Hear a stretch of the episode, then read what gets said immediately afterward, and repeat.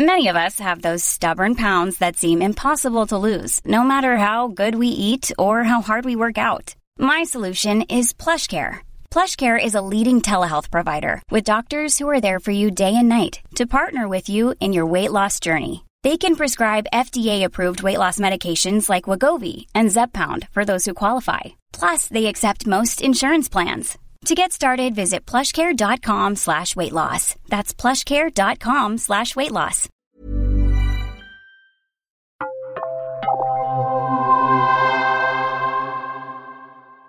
Hello and welcome to the Mistholme Museum of Mystery, Morbidity and Mortality. This audio tour guide will be your constant companion in your journey through the unknown and surreal. As you approach our exhibits, the audio tour guide will provide you with information and insights into their nature and history. Do not attempt to interact or communicate with the exhibits. Do not attempt to interact or communicate with the audio tour guide. If you believe that the audio tour guide may be deviating from the intended tour program, please deposit your audio device in the nearest incinerator. While the staff here at the Mistholme Museum of Mystery, Morbidity and Mortality do their absolute best to ensure the safety of all visitors, accidents can happen. The museum is not liable for any injury, death, or defenestration that may occur during your visit. Enjoy your tour, and good luck. Well, isn't this apt? Behind this door, with the weird symbol on it, is a perfect replica of one of the alternatural event shelters in which the rest of the museum staff and patrons are currently tucked away, safe and sound. Probably. It was built for use in staff training exercises, but has been placed in a publicly accessible area so that the existence of these shelters can be normalized in the minds of our patrons. In the event that a guest to the museum is forced to make use of one of these shelters for an extended period of time, for example, three months and counting, it can be highly beneficial to their state of mind if they have some knowledge of these facilities beforehand. Why don't we take a look around the shelter so that we can get some idea of what the folks currently trapped in the real thing are going through? Now, if this was a real shelter, you would probably have tasted copper as you crossed the threshold, but that wasn't the case here.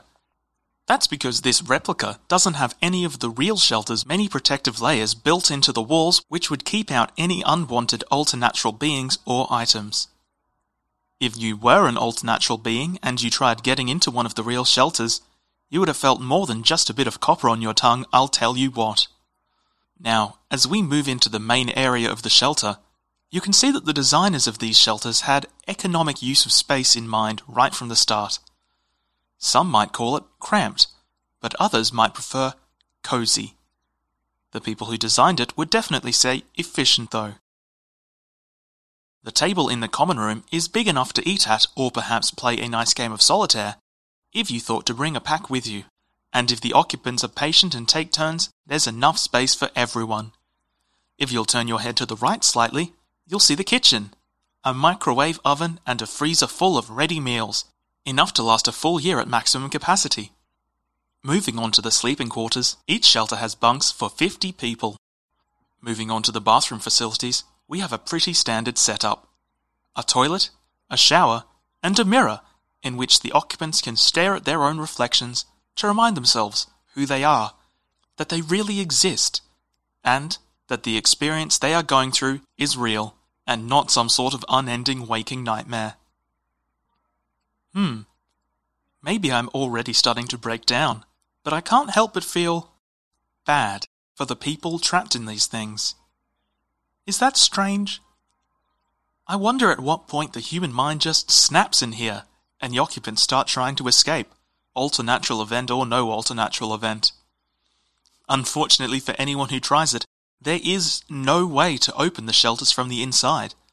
All shelters in the museum are controlled and monitored remotely from the patronage department. Of course, if all the staff are gone or trapped inside the shelters, maybe we could pay a visit to the patronage department at some point, just to check on things. This exhibit is a classic example of the old adage looks can be deceiving. Before you, you will see a small cast iron cooking pot with little to no interesting or distinguishing features. It appears well used, but well maintained, and is currently empty. However, if you would be so kind as to step onto the footprint markers on the floor in front of you and to the right, I'll go on. There. Now, as you can see, the pot looks somewhat different from this angle. In fact, it could hardly even be called a pot. Cauldron feels a far more apt descriptor. Where the pot was small and unremarkable, the cauldron is huge, big enough, say, to fit a person inside, and positively covered in a history of the things that have been cooked within. While the cauldron itself is not an alternatural item, it has most certainly had some inside of it. It is safe to say that the cauldron has never been washed, at least not thoroughly, and the stench is, I'm told, almost overwhelming, though you probably already noticed that. All in all, it's precisely what you might see bubbling away on a hearth if you were to stumble into the home of a witch. The story of how the cauldron came to be on display here in the museum does not begin in that witch's darkened hut, however, but rather in the home of a young woman named Amina, or more accurately, her family's home. You see, Amina was a woman somewhat lacking in direction and purpose in life. Not that she would have said so. She was perfectly happy not paying rent and generally living stress free.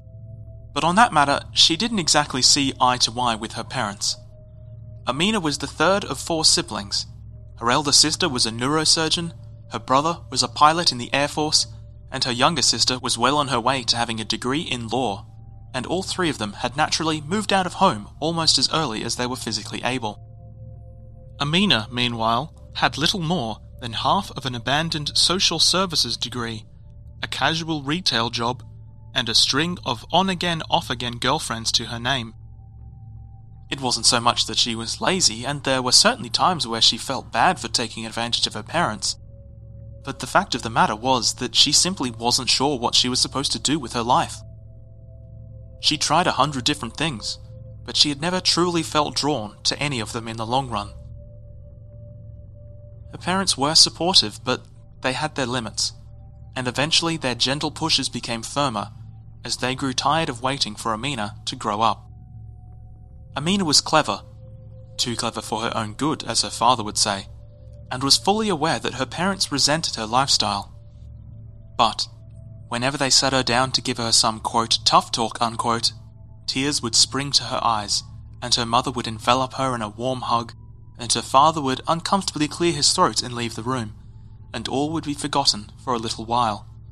But Amina knew that trick would only work for so long. And one morning, after seeing her parents' cold stares at the breakfast table as she chugged orange juice to overcome a hangover, she decided that it was time for a change, if only a temporary one. She had fond memories from her youth of her auntie, with whom the family hadn't had much to do in many years. Amina didn't know the woman's name, she'd always been referred to simply as Auntie, and she wasn't fully aware of the details of why her mother and auntie had fallen out. But she suspected it was to do with a difference in lifestyle. Amina's mother was a very straight laced woman who married a lawyer and kept an orderly home, whereas her memories of Auntie were of an energetic and wild haired woman who always brought the strangest gifts when she visited. Amina figured that if she could get in touch with Auntie and convince her to let her stay at her home, she could continue coasting for a while longer. And if things didn't work out at Auntie's, Amina was quite certain that her parents' disdain for Auntie would make them almost eager to welcome her back, out of some twisted sense of pride. When Amina broached the subject to her parents, she could sense the conflict in their hearts. On the one hand, she would finally be gone from their home. On the other, they shuddered to think of what terrible habits she might pick up from her aunt. In the end, though, they agreed it was a fine enough idea, and Amina's mother dug around until she turned up Auntie's address Amina couldn't help but feel a little dismayed at the realization that Auntie's unusual lifestyle included being so detached from modern life, she didn't even have a phone and could only be contacted by post. Too far in to turn back now, Amina composed a letter and sent it off, and received a reply somewhat sooner than she'd expected.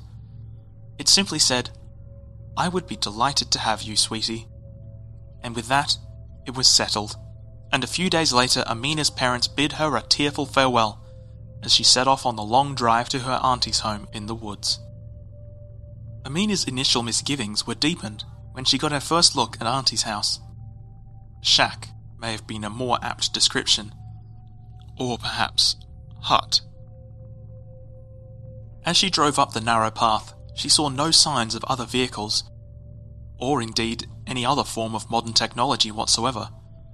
It was as if she had stepped backwards in time. She pulled up in an open spot near the wooden fence that surrounded the hut carefully avoiding a slightly overgrown herb garden as she did, and got out of her car. She eyed the hut warily. It was small, and made entirely of wood, with windows so scuffed and old she couldn't see through them. The roof had clearly seen a number of amateur repair jobs in its time, and Amina worried if it was even waterproof.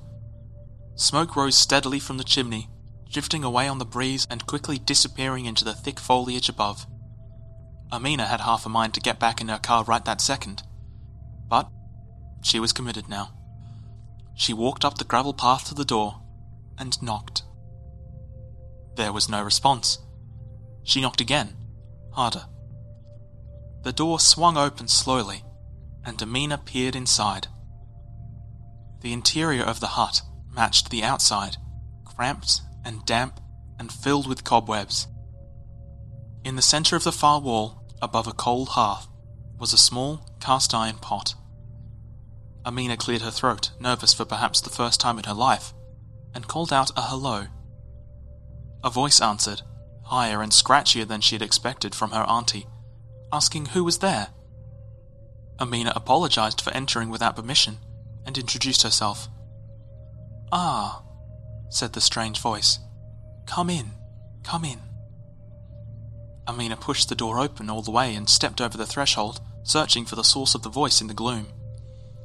Her gaze fell on a bed, tucked away in the corner of the hut, where she could just make out a shape, huddled under a mouldy blanket, covers pulled over its head. Auntie? Amina asked. The blanket twitched suddenly, before the voice spoke up again. Yes. Hello, Amina. I've expected you. Amina's memories of her auntie were far from perfect, but she knew that something wasn't right about the voice. She remembered auntie's voice as distinctly deep and boisterous, whereas the one she heard now was more of a high pitched rasp. Amina stopped walking and squinted at the bed. Why are you in bed, Auntie? she asked, trying to conceal the suspicion in her voice. It's the middle of the day. Are you sick? The shape in the bed twitched again, and the voice said, Oh no, dearie, not sick at all. Just taking a nap. You need to from time to time at my age. Amina stayed where she was. Why do you have the covers over your head, Auntie? The blanket stopped moving, then slowly started shifting down as the figure in the bed emerged. Well, it gets very cold in here, dearie. Sometimes you need to cover up a little to get comfortable. By this point, Amina was already quite certain the person in the bed was not her auntie. But, as the blanket was pulled away, and she saw the face of the person impersonating her, she became even more certain that it wasn't a person at all. First to emerge were the ears, far too long and pointy to belong to a human, even if they'd been attached to the right part of the head. Then, the eyes, too wide and bulging with slitted pupils. Finally, a mouth with too many teeth in too many rows, far, far too sharp, that contorted in ways that didn't seem possible to form the words, Well, dearie, why are you standing all the way over there? Come and give Auntie a hug. Amina did the opposite, stepping away and bumping against a shelf on the wall across from her. She cleared her throat again. Something in the demeanor of the creature made her think that it didn't realize she thought it was a threat. perhaps it would be best if she played along for a moment, try to keep it from killing her. Her throat threatened to close up from the terror as she stammered for a moment, asking Auntie if she was sure she wasn't sick, as she looked a little off colour. She turned and began rummaging in the shelves, calling over her shoulder that she would try and find some medicine for her. Behind her, the creature made a sound approximating a chuckle and insisted it was fine as she pulled down bottles of strange liquid and jars of herbs she didn't recognize. She spied a satchel on the ground and leapt on it, panic beginning to grip her heart as she pulled out more herbs, more strange parcels, more knickknacks that would be absolutely no help at all in defending her against what she now heard approaching her, getting closer and closer as she searched for something, anything, to save herself. Her hand found something in the satchel, just as another hand fell heavily on her shoulder. She turned slowly, hand still in the satchel. The creature that had replaced her auntie, or perhaps even was her auntie, stood above her, its limbs unnaturally long and covered in shaggy, patchy fur. It was so massive it had to stoop low to fit under the hut's roof, its head leaning down towards Amina's face, breath hot on her cheeks. They locked eyes, and the creature chuckled again. What's the matter, dearie? It asked. See something scary? And it pounced. Acting on reflex, Amina's hand whipped out of the satchel, still clutching the thing she had found a small wooden branch. She plunged it into the creature's chest, and it howled in agony and fell away rolling about on the ground as blood and smoke poured from the wound. As Amina watched, gobsmacked, the creature's skin seemed to grow tighter and tighter, then withered away until it was nothing but a pile of bones, then a pile of ash, the screams continuing far longer than should have seemed possible. Finally, they stopped, and Amina was left alone in the cold, dark, silent hut. Amina stood, panting, for several seconds after the creature's death. Part of her still expected to wake up in her bed in her parents' house and find it had all been a bizarre and terrible dream. Then, the silence was broken by a faint tapping sound. Amina looked around for its source but saw nothing. The sound came again. This time she realized it was coming from the direction of the hearth, though she could still see no source. The tapping came again, and she stepped toward the hearth, and in an instant the small cast iron pot that had been sitting there was gone. In its place was a huge cauldron, lid firmly in place. The tapping came again, clearer now, and she pulled away the lid to reveal the cauldron's contents. A wild haired elderly woman, dressed in patchwork robes, bound and gagged, easily recognizable as her auntie. That afternoon, after she had recovered from her ordeal, Auntie explained to Amina that the creature who had come so close to killing them both had been drawn to the hut by Auntie's magic, hungry to devour her and gain her power. It was sheer chance, or perhaps something more, that had brought Amina to her door just in time to intervene, and it was no mere chance that she had been able to. Most people would have seen and heard nothing unusual about the creature that had stolen Auntie's identity as it was capable of powerful illusions. Furthermore, it could be no mere stroke of luck that Amina's hand had fallen on a branch of a willow tree, one of the few things capable of killing such a creature. Amina, who was still somewhat baffled by the whole experience, asked Auntie exactly what she was getting at, and Auntie smiled warmly. With a wave of her hand, the hut transformed around them Gone was the dampness and the mould and the cobwebs, replaced by a warm, comfortable, and surprisingly roomy home that didn't at all match the outside appearance of the hut. Amina turned to her auntie with a look of wonderment on her face, and auntie met her gaze with a mixture of pride and excitement in her eyes. From that day forward, Amina became her auntie's apprentice in the ways of witchcraft she learned of spells and potions and magical creatures that most folk only thought of as fairy tales. she met the rest of her auntie's coven, all wild women like herself. And for the first time, she found a place where she truly felt that she fit in, and a path she truly wanted to walk. In time, she became a highly respected witch in her own right. At the end of her apprenticeship, Auntie and the rest of the coven granted her her very own cauldron, with which she could brew her own magic potions. And, some years later, when Auntie died peacefully in her sleep from old age, it was the unanimous decision of the coven that her cauldron should be retired from use, out of respect for the woman who had once used it. It was donated to the museum, so Auntie's memory could live on, and her wild spirit could continue to nurture the spark of potential in the hearts of young women in years to come. If even one person who isn't sure where they want life to lead them can find the path because of this exhibit, that might be enough to make Auntie smile, wherever she is now.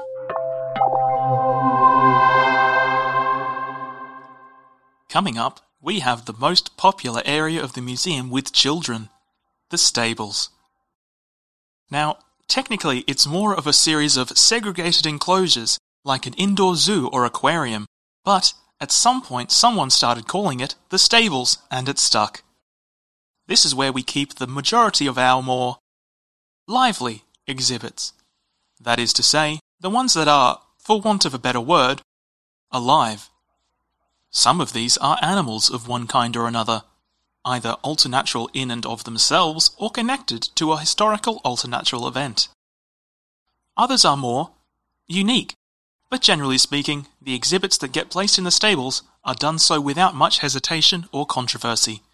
If an exhibit has any ability to move of its own volition, it goes to the stables. If an exhibit poses an immediate active threat to those in their immediate vicinity, it goes to the stables. If an exhibit generally requires a more specialized containment setup than the average, it goes to the stables. In short, the stables is where we put exhibits that need that extra bit of attention and care, and a place where they can feel comfortable and safe, and also where our patrons feel comfortable and safe around them. As such, this is one of the more high security public areas of the museum, with guards posted outside at all times. A manifest of all patrons currently inside is kept, with names taken at the entrance. As you can see, however, due to the lockdown, the guards are not present, though there is quite a volume of blood around the entrance. Ah, would you mind taking a look inside, just so we know what the situation is here? On your left as you enter is a large glass enclosure where we keep a herd of monkeys who have the ability to change their appearance to mimic any person they see. Their enclosure is right by the door, as a nice little surprise for guests as they enter, to ease them into the experience. Of course, as you can see, their enclosure is quite empty. The door that is supposed to grant museum staff access to their enclosure is wide open, so I guess we can't blame them for not sticking around. Still, it's going to be a real pain to round them up. It's a PR disaster waiting to happen if we accidentally capture a child thinking it's one of them. That's happened before. Further in, we have an exhibit featuring a fearsome manticore, the head of a human, the body of a lion, the wings of an eagle, and a live snake for a tail. Now, don't go thinking that this is an example of the mythological creature you may have seen in fantasy novels or films. There is not, in nature, such a creature as a manticore. What we have here is more of a hybrid, which is to say it's a genetic amalgam of multiple separate creatures. It's believed that the creature who lives in this enclosure is nothing more than the offspring of a lion man and a winged serpent. Or at least it was it. The door to its enclosure also appears to be open. Who knew that thing could fit through a door that small? Moving on, we can see another empty enclosure with an open door. Do you know what? I think a pattern is beginning to emerge here, and also there are some noises of indeterminate origin coming from deeper into the stables, so it may be wise to quietly go back the way we came. Good work. Nice and slow. Ignore the blood, good work. Okay, now just seal the exit and. Done. Okay. So it's safe to say that more than a few of the exhibits that are supposed to be in there are not. Not much to be done about that except try to keep an ear out and stay out of their way. Right. Well, now is probably as good a time as any to say thank you for visiting the Mistholme Museum of Mystery, Morbidity, and Mortality. We hope that. Did you hear that? Okay, how about we just head for an elevator?